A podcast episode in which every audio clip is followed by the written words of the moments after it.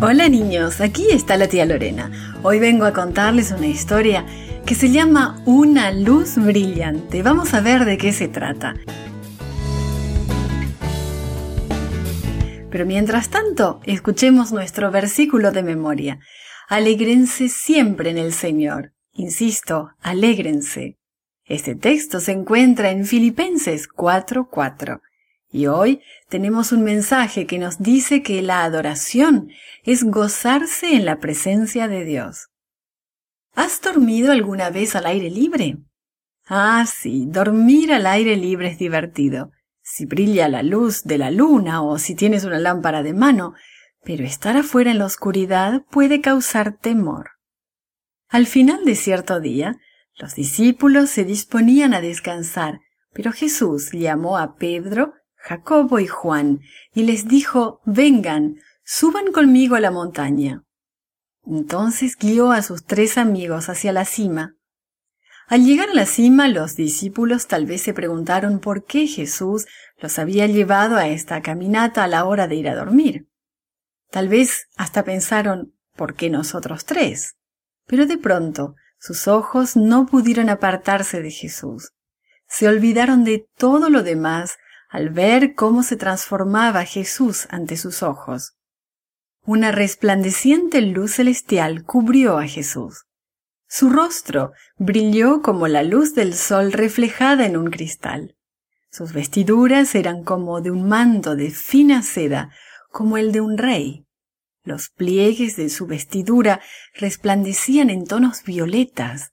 La luz era tan brillante que los discípulos no se pudieron mover. Mientras ellos observaban, dos hombres de apariencia también luminosa se pusieron al lado de Jesús. Tal vez uno de ellos llevaba una bolsa de cuero atada al cinturón, y quizás el otro llevaba un callado, como cuando guiaba a los israelitas a través del mar rojo. ¿Elías? ¿Moisés? se preguntaron asombrados los discípulos. Luego supieron, sin lugar a dudas, que verdaderamente Elías y Moisés habían ido a animar a Jesús. Qué cosa más extraña y maravillosa estaba ocurriendo. Era tan difícil de creer. Elías y Moisés habían ido a hablar con Jesús.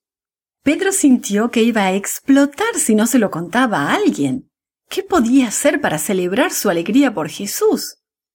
Ah, Señor, es tan bueno y maravilloso estar aquí dijo Pedro lleno de emoción. ¿Quieres que construyamos tres albergues, uno para ti, otro para Elías y el otro para Moisés? Justamente entonces, una luminosa nube los envolvió. La brillante luz transformó las partículas de vapor de agua en millares de diamantes que danzaban en los tonos del arco iris. Y de entre esta deslumbrante belleza se escuchó la voz de Dios. Este es mi Hijo amado. Estoy muy complacido con él. Escúchenlo. La fuerte y profunda voz sacudió la montaña. Los discípulos cayeron al suelo asustados. Pensaron, seres pecadores como nosotros, no podemos estar en la presencia de Dios. Y como lo habría hecho cualquier otro ser humano, cerraron los ojos por temor a lo que pudiera pasar en la presencia de un Dios santo. Pero lo siguiente que sintieron fue el suave toque de Jesús, quien les dijo, levántense, y con tono de simpatía y bondad añadió, no hay nada que temer. Pedro, Jacobo y Juan se levantaron y miraron a su alrededor. Moisés y Elías se habían ido. La luz se había desvanecido y Jesús les decía que regresaran con él por el camino por donde habían subido a la montaña. Tal vez los discípulos comenzaron a comentar sobre lo que habían visto, pero Jesús les indicó que no hablaran de aquello hasta que el Hijo del Hombre resucitara. En su camino de regreso para encontrarse con el resto de los discípulos, le hicieron muchas preguntas a Jesús. Él les explicó algunas de las cosas que no entendían. Jamás olvidarían la gloria que habían visto aquella noche.